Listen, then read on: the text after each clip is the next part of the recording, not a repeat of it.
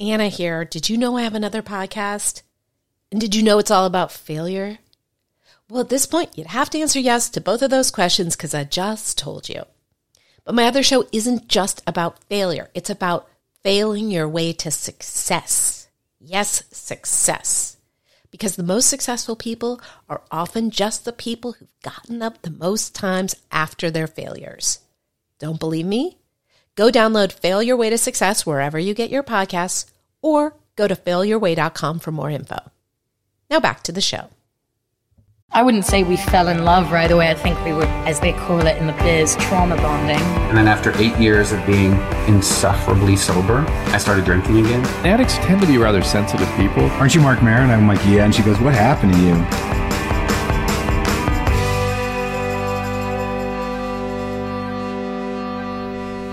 Hey, you guys, you're listening to Recover Girl. I'm your host, Anna David. It's a podcast about addiction recovery and sharing your dark to find your light. You can get it on iTunes and SoundCloud and all those other places. And by the way, if you subscribe to this podcast, I'd be so super psyched. I got nothing to say besides that, except it helps other people find the show, takes a second.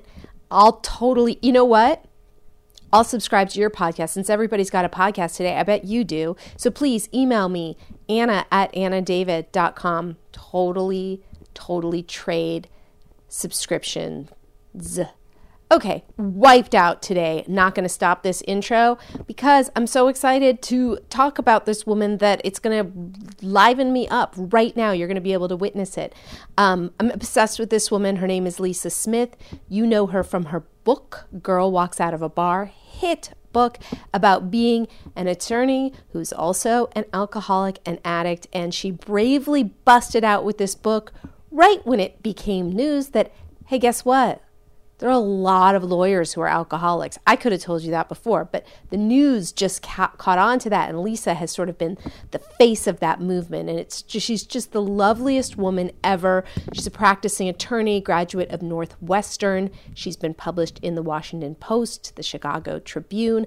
I had the pleasure of editing her when I was at After Party Magazine, and we got to fall in love with each other, see each other for the first time over this interview. We did it over Facebook Live, so you know the drill. Audio's not as great as it usually is with that pristine audio, but um, I hope you love her. I think you will. She's featured in my free download, Your Guide to Becoming a Light Hustler. She's the ultimate light hustler. If you want that guide, my interview with her and Ryan Hampton and Omar Pinto and Brian Cuban and a whole bunch of other folks, go to annadavidcoaching.com.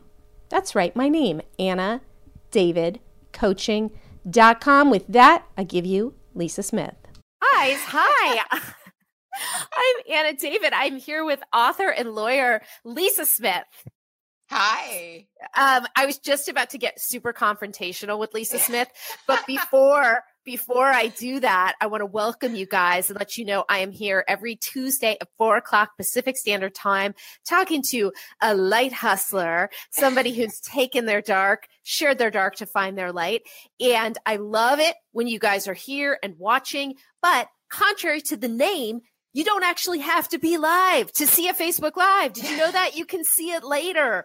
Uh, but please, it's great when you're here and when you comment. We love it so much. Speaking of which, if you want to share it with a friend, now's a good time. We're going to talk about how Lisa basically is in the most conservative corporate career, was a raging alcoholic and cocaine addict, and has come out with all of that in a hit book and is still gainfully employed and more successful than ever. So that's a story you want to hear, especially people who are terrified to come out about being alcoholic um, and addicted and really, really afraid it's going to impact their career. I think this is incredibly mm. useful.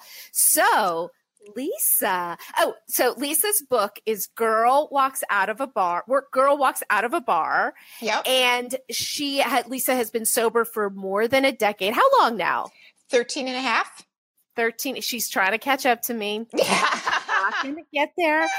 Um, and she is now uh, speaking all over about addiction and recovery. She's quoted all over. She was on Megyn Kelly. That was just like two weeks ago. Yeah, yeah. That was a lot of fun. She was really nice. She is t- she is very concerned with the issue of addiction. She is. Yeah, yeah, which is wonderful. yeah. Um, but uh, let's talk more about you. Who cares about Megyn Kelly? Let's just keep talking about you. Um, and she speaks all over. She has written for me at, when I was at After Party, but also the Washington Post, Chicago Tribune. Um, she's a badass. I've slept in her bed. I've slept in her bed. Yet this is the first time we're seeing each other. It's like Totally a riddle. true. It's like a riddle. Totally. How, You're like how, Bakes. Yeah, okay, you guys, I want you in the comments to try to figure out how I could have slept in her bed and yet we had not laid eyes on each other until just now. And no, it's not that we were both passed out, That's Anyway. true. it could have been that. It could have been that, but it wasn't. but it wasn't. So please put your your uh, theories about this in the comments and we'll read them aloud. And in case you are listening to this on my podcast, uh, welcome. I, I know the sound isn't as great as it usually is, and you don't know that Lisa's website is Lisa Smith author. Uh, dot com, but you watching, you do know that. Christopher Keeley is saying, How's that? It's a pretty good guess. It's not quite right. It's, oh, I wasn't how's that? No, it was. It's a good guess. It's a very it's good guess. really though. goddamn close. But yeah. no, I wasn't house sitting. Tam, Tammy says she sold you a mattress. That that definitely gets points for I creativity. like that. I Um, like that. no, and and you know, if anybody could talk me into buying an overpriced mattress, which they all are, it's probably Lisa. so. Lisa, let's get into it. You have been um, a practicing attorney for about a decade and a half. Is that right? Uh, longer than that. Really? Um, yeah, yeah. Uh, I practiced for about five and a half years and switched over onto the administrative side, where I've been for like twenty. Wow. Long so you, you started at 18. I was like, I was like twelve. yeah, yeah, yeah, yeah. yeah. I went, I went to law school really early. Prodigy. Yeah. Now, and and let's talk about your uh, your problem with alcohol and cocaine. When did that develop? How did it develop? When did you realize it was a problem? Well, I was always, you know, this is part of why I love your writing. I was always a party girl. Mhm. in college, in in high school, and in law school. I was always like the one who was ready to go out for drinks, the one ready to go out and stay out later. And then when I started working in the city and started practicing law, um, I think that was when it really during my first year of law practice is when I started drinking daily. And when I Mhm. started drinking by myself, if I didn't have someone to go drink with. And then after that, it was like a 10 year slide, you know, from, you know, drinking a half a bottle of wine a night to a bottle to then did I open a second? And then um, later on, much later on, the cocaine came in. And it, it wasn't at all about, I mean, I always loved cocaine as, as a party thing, but when I started using around the clock, it had nothing to do with the party. It was all Yeah. about just being able to straighten out and be able to go to work, be able to not seem drunk, to not fall asleep. And I could strike this weird balance. And it's always hard because if, if you haven't sort of been in that space, it's, it's hard to describe. But if you get them both countering each other in a certain way, you know, that for me was when I would seem normal to the outside world. Okay, I never had that. Ever. I feel Yeah. like when I got to the place of doing cocaine alone, I was never seemed normal. And I was not doing it for Yeah. fun anymore, but I was doing it and like, you know, oh my God, would you do it? And then just go, oh my God, they know I'm high. They know I'm high. And that's like all you're thinking is they know I'm high or no? Oh yeah, I was so paranoid. I was so paranoid all the time. Um, I was, you know, I, I talk about in the book, which is totally true. Like I would get into um, elevators to go to work, and I would think everybody was looking at me. Do they smell me? Did I not see a cop with his like drug sniffing dog in the back of the elevator? I would walk down even without carrying drugs. I would walk down the subway stairs, and uh, if I saw like the crew with the table set up or the dogs or anything, I was back out. Didn't Yeah. matter that I was had nothing on me. I was so paranoid. Yeah. I don't know that you just reminded me of this thing where I, whenever I checked my mail, I would be convinced I was going to get a letter that I was evicted, like that they saw that I was doing drugs, you know. Like I actually had a solution for that, which was that I just stopped opening my mail entirely. Yes. I swear, when I met my friend Mark, who's in the book, we he was in my kitchen and uh, he was like, "Oh, did you just get back from vacation?" And I'm like, "No, why?" He's like, "There's a giant pile of mail on your counter," and I'm thinking, "No, that's just I just haven't opened it."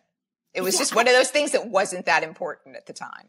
You know, interestingly, I have n- a number of people have talked to me about that that doing that in recovery. This it's not a thing I have. Ah, yeah. I'm the person who opens the the bill. I do I- now. I do, yeah. But and I've paid it by the time I've sat down here at this Yeah. counter.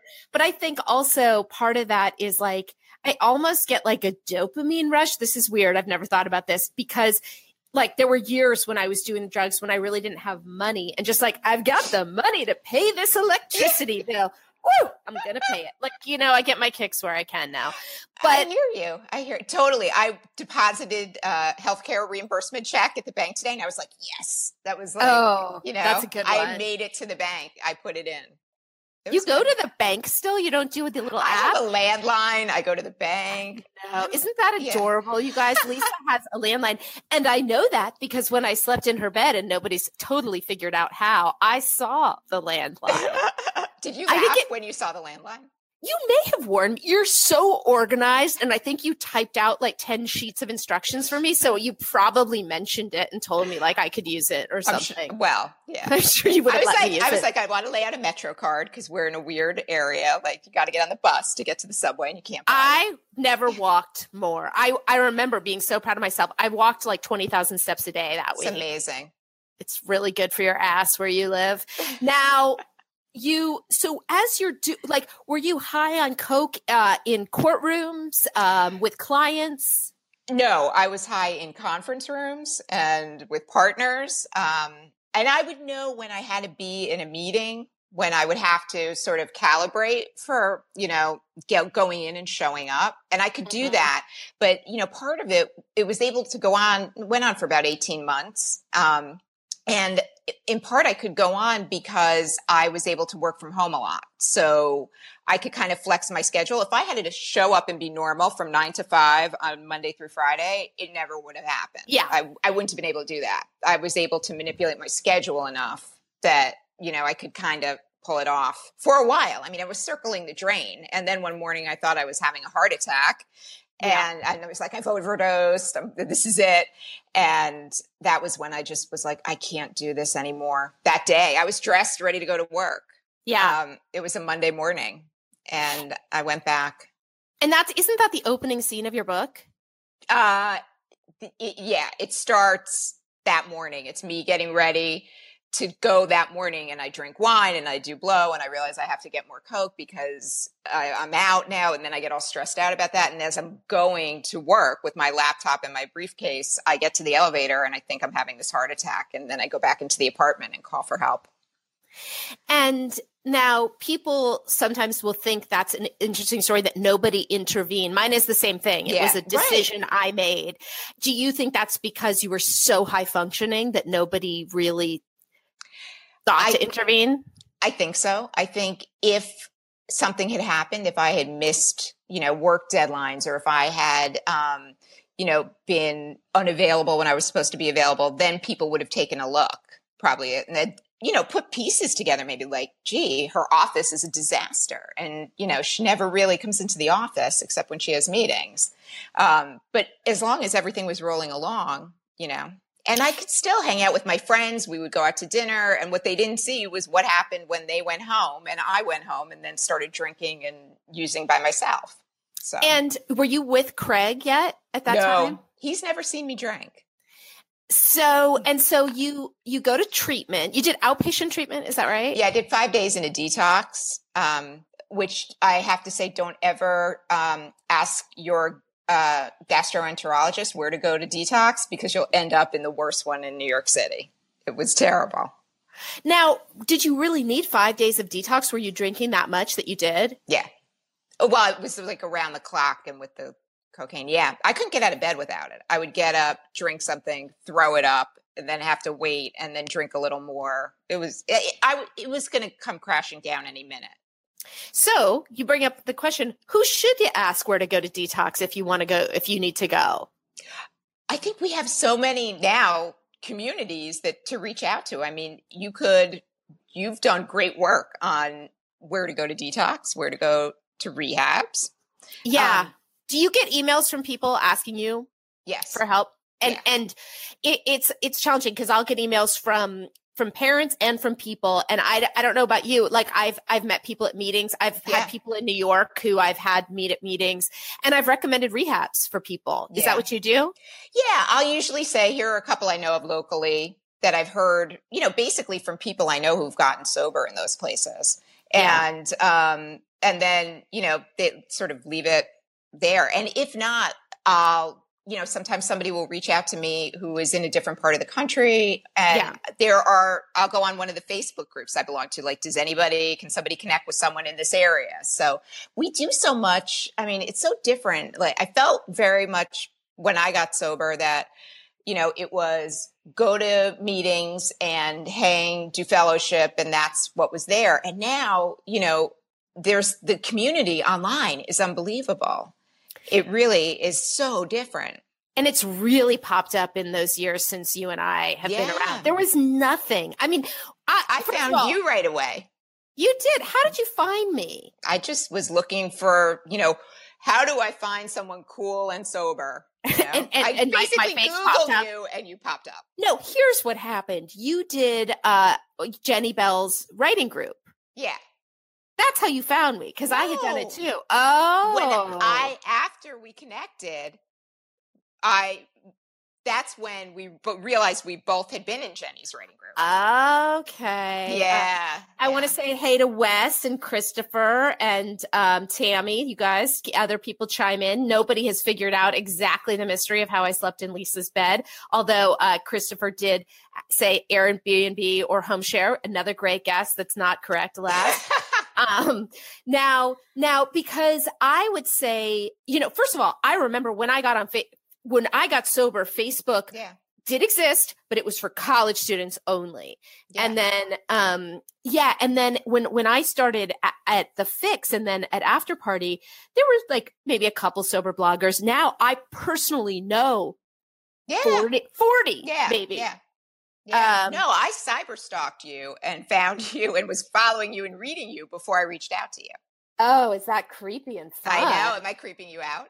Uh, no, tell me more. I, my ego only I only want to know people who stalked me on the internet first. That's the only way into my heart. Right here. Um um now so yes, we connected and then I was lucky enough to read an advance copy of well, book. you were kind enough to be willing to read an advance copy. and and you know i will say it is something and i'm sure this is happening to you now too where people ask you to blurb their books and oftentimes you're extremely busy or that Yeah. you don't respond to the book and it was such a pleasure um oh, so and kind. it's rarely a pleasure and I yeah I was so ecstatic. I remember Craig was uh was here and I was like, "Oh my god, she wrote back. She's going to read it." oh, I was, please uh, this is how nice lisa is she sent me a certificate to get a massage now do you want to know what i've done for people who've learned my books nothing. And you made me realize that's what you're supposed you're supposed to be so grateful. I was always like okay cool. Yeah thank you. Whatever.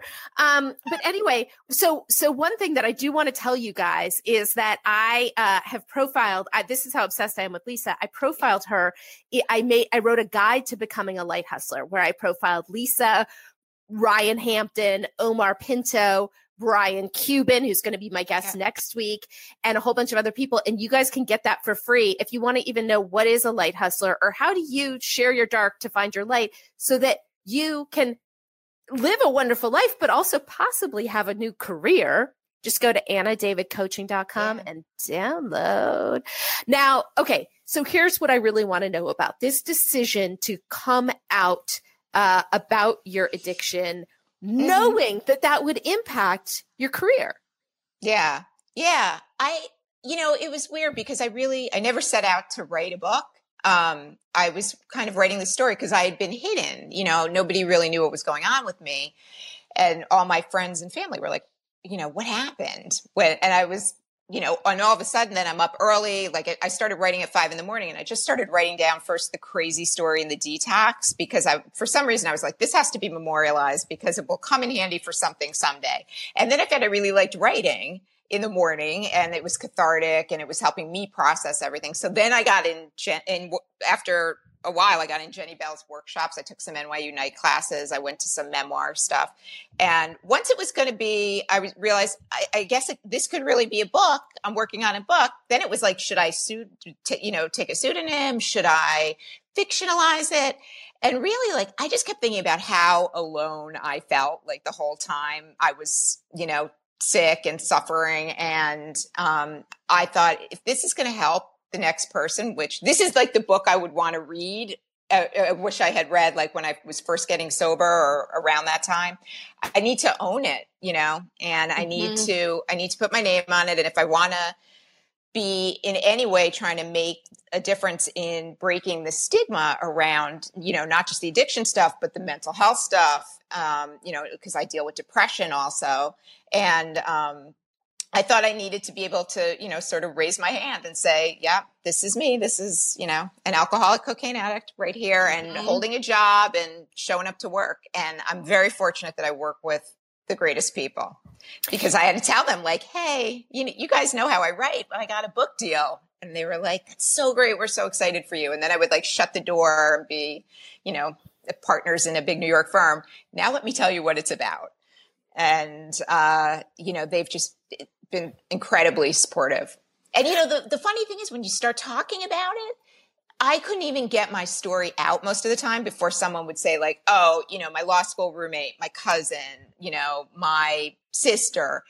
Everybody gets affected somehow. You know, this thing has touched everybody. Yeah, I was just telling someone this yesterday when I speak at colleges, you know, I'll start it and say, you know, raise your hand if you you or someone you love has been affected by alcoholism and every single person right. raises their hand. Right. Um so okay, but okay, I would do want to say that um Christopher is totally out. His blog was called Addict at Live Journal. He's written two books, Addict Out of the Dark and Into the Light and my personal story is Paradise Life. So, yes, I that all that being said, I completely understand why people would are not in a position where they can come out. Totally. Absolutely. And I always say that people say, "Well, will it be better if I tell my employer?" Um your recovery, your decision to be in recovery could not be more personal and, you know, uh, there is no obligation you know, I switched firms 10 months into sobriety. I never told the firm I was at when I got sober, and I didn't talk about it when I was interviewing at the firm I moved to that I'm still at. It's just, it's a personal thing. Some people, you know, get something happens with their work or at work, and there's no avoiding, you know, mm-hmm. the fact that this has gone down. But otherwise, you know, it's a very personal choice it so were they uh were, were you scared about what if i don't always work with cool people? Are other people gonna you know is this gonna affect my future employment? Um yeah i i was but i was thinking that i was willing to take the leap you know? Yeah. i i was if if if it had ever come down to a choice between the book and being able to you know speak up um and my job i am fortunate that i you know could have figured out how to deal with it to just to choose the book. Now, what um has surprised you the most? What's been the most surprising responses, results of the book, anything like that? Um, I, it's just it's been I've, I've been feeling so fortunate. I mean, it's been so great. But I I think one of the things more and more people I, I noticed had related to or identified with the food part of my story than even the drugs or alcohol. Um, and I think that that, you know, that whole thing of uh, me starting out as a kid, you know, using food as my first substance was really something that um, I didn't expect that to strike a nerve in any way. Mm-hmm. I really didn't. And, um, you know, I think the the fact uh, I it just happened to come out at the time that a big study was done on lawyers and substance abuse and mental health issues. And that, you know, kind of, I was able to give like the personal, the face of that mm-hmm. study. Um, and being able to, you know, kind of go out and hear lawyers talk about first talking about this stuff and the mental health angle. Like it is not just addiction and recovery, it's mental health, it's all kinds of any kind of addiction, any kind of substance. So, um, yeah, I've, I've been surprised at, you know, kind of how broadly it can, it can reach. In terms of depression, are you somebody? I, I know for me, it is Mhm. just very uncomfortable still to talk Yeah. about that. And um, I was speaking at a rehab recently where the woman, where someone there said, "Oh, I'm completely fine coming out and saying I'm depressed, but saying I'm an alcoholic is so hard. It's the opposite for me." Yeah. Yeah. And uh, for a lot of people, for a lot Mhm. of people, um, I think that I was so relieved to because I feel like my the depression and you know and when it comes up it's that it's that voice that has always been inside me saying you know there's no point. You're no good. You know you're not pretty enough. You're not smart enough. You're not you know comparing myself to other people and finding you know that I came up short. And you know I never had a name for that voice. And the thing in my head that when I would wake up in the morning I would be like I don't even want to get out of bed. I don't want to, you know, I can't get out of bed, like physically trying to move. And just once the doctor said to me, you know, I think what you've been doing is medicating an undiagnosed depressive disorder, self medicating, probably since you were a kid and were like snarfing yodels in the Mhm. upstairs bathroom of my parents' house, you know, and now he gave me a name for that voice and a name for the thing and said, here's how we can fix it. We can get you on medication. I think I was so relieved Yeah. that um, that I, I was okay with it. What do you Um, take? I take Lexapro, Mm-hmm. which is what they put me on right away, and and that I was so lucky. I mean, I mean, and that's another thing. I'm so lucky that a they got the diagnosis right, and b they found the medica- a medication that um, worked really well for me. So many people struggle with both of those pieces. Um, and then I also take because after a while I had to adjust because it had been like eight years or something, and and um, we added Wellbutrin. But I stay tight with my doctor. Yeah, yeah. I think this is especially important as we come along to the holidays where Oh yeah, uh, depression uh, tends to peak, you know, and in terms of recovery, I don't know if you've ever heard this one addiction is a threefold disease Thanksgiving, Christmas, and New Year's. the Bermuda Triangle. Yeah. So, um, and it really all starts this week, and families can be big, big triggers. Oh my gosh, yeah. Do you have recommendations for people in terms of making it through the holidays, avoiding depression, all of that? Yeah, I think uh, you know it's more important than ever during the holidays to to practice self care, which it's it's the hardest time. There's so much on our plates, you know. Work can be really busy with year end stuff, whatever it is, and you've got all these parties you're supposed to go to, and shopping and cooking and doing all that. That that I, I find the holidays are the hardest time to take a time out and you know get in things like that I need to do, like get to meetings, make sure I'm you know doing some meditation, getting a good night's sleep, and my favorite thing at the holidays is always remembering that no is a complete sentence. You Mm. know, and sometimes to just, I'm not going to do that, or I'm going to go for a half an hour. I'm not staying. You know what I've managed to do to, twi- to twist that theory on its head Yeah. during the holidays is feel sorry for myself because I don't have too much to do, and I'm hearing everyone talk, and I'm like, well, clearly I'm not invited to enough parties, and clearly I don't have enough like people who who love me. Oh my God, you're always at the coolest parties. That's that's called Instagram. That's that's not called real life. No. Um but but I was just going through this. My guy and I were planning to like go to uh a movie on on uh Thanksgiving and then he was like, "Oh, I was invited to two places for Thanksgiving. Let's go to one of them." And I'm like, "I wasn't. I'm not loved." Are you cooking Thanksgiving by the way? No, I cooked nothing. I went to Murray's Cheese today and got like 12 pounds of cheese for my brother's house, which is like Um, 30 people. Okay. And your, your kitchen to be fair is very small. It the is. smallest room It in your home. It is. It is. Has anyone guessed? No one's guessed. No one's guessed. They've even stopped guessing. We wore them out. Um, I mean, I really will say the house sitting was so damn close that I should have given it to you. But Lisa was kind enough to let me stay in her apartment when she was in Greece, and she left me a Metro card and towels, and it was And- just so lovely. You were interviewing. Who was I interviewing? Oh, Jemima Kirk. yes. I said, stay in my apartment. And interview and from and bring her back. Uh, bring her back. Take pictures. Cooler than Jessa, Yeah. which is almost impossible. know. I love your. I love your conversations with her. She was so great. Oh, you're gonna give me a hard time about LA? Yes. Okay. So, like, randomly see on social media you writing somebody else and being like, "Oh, hey, I'm in LA" or something, and I was like, No, I "She didn't call. She didn't call me." Okay. I posted because I went to LA on Sunday. I got in Sunday night. I Mhm. spoke on Mhm. Monday morning at at a law firm, Okay. and then I flew to San Jose to speak at their Palo Alto office the next day. Okay. I'm over it and I'm okay with it because I want to know. So I these law left the firms. hotel. Okay, other than fine. To go to the to go to We're the okay. um, thing. We're still okay.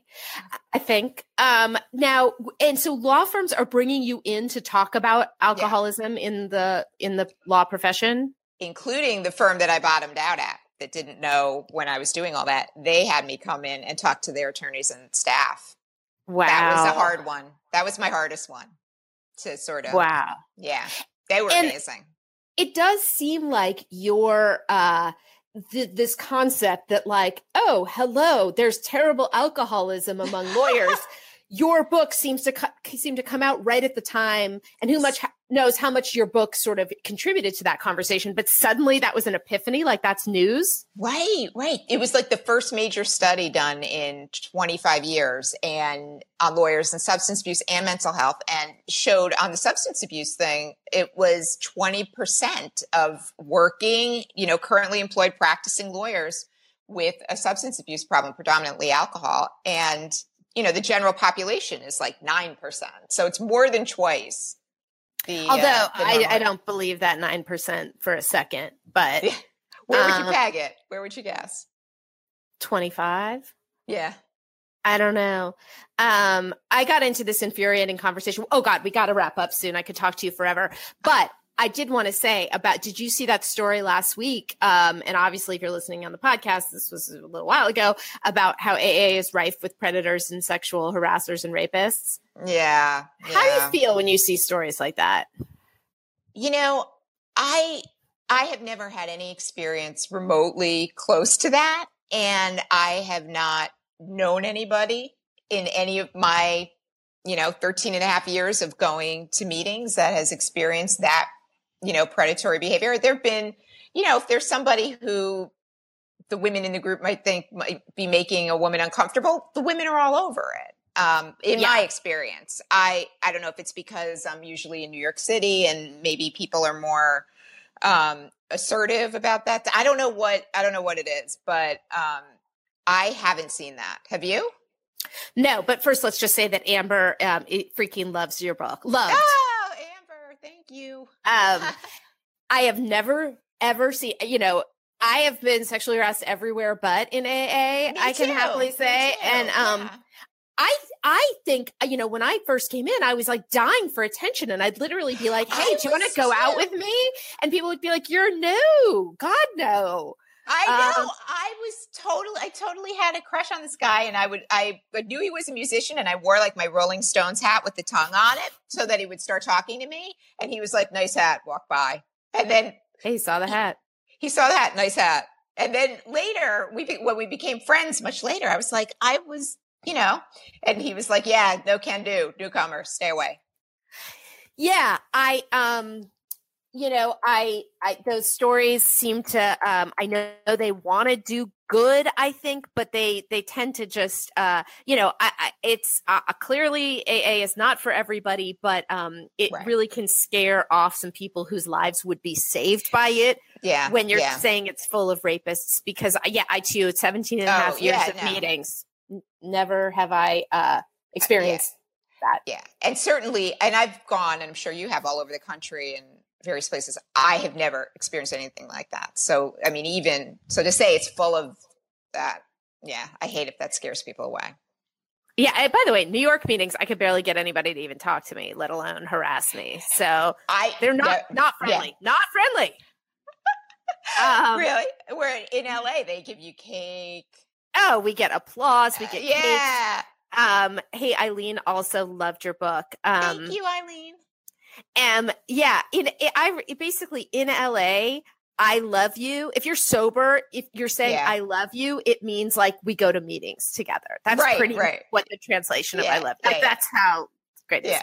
He says 12 steps and traditions saves my life. Well, Me too. Lisa, you are uh, such a delight. If anybody wants to find out more about Lisa, wait, I just had the URL. Hold on. If you want to freaking love her book the way um, Amber and Eileen do, go find out more about Lisa, lisasmithauthor.com, and or just go get the book on Amazon. Girl Walks Out of a Bar. Um, is there anywhere else I should tell them to go for it? Uh, no, it's in a lot of Barnes and Noble, um, but it's also online. And if you Yeah. want to, if you want to read my interview with Lisa, find out how she became such a light hustler, you can go to annadavidcoaching.com and sign up for it. And that's about it, you guys. Have a lovely Thanksgiving. Come back next week. I'm doing a special on lawyers in recovery Yeah, because I'm right. going to have Brian Cuban Yeah. and um and Lisa. Thank you so so so Oh, much. Thank you. This is the best. Super fun. Okay, bye guys. Okay, bye. Happy Tuesday. Bye.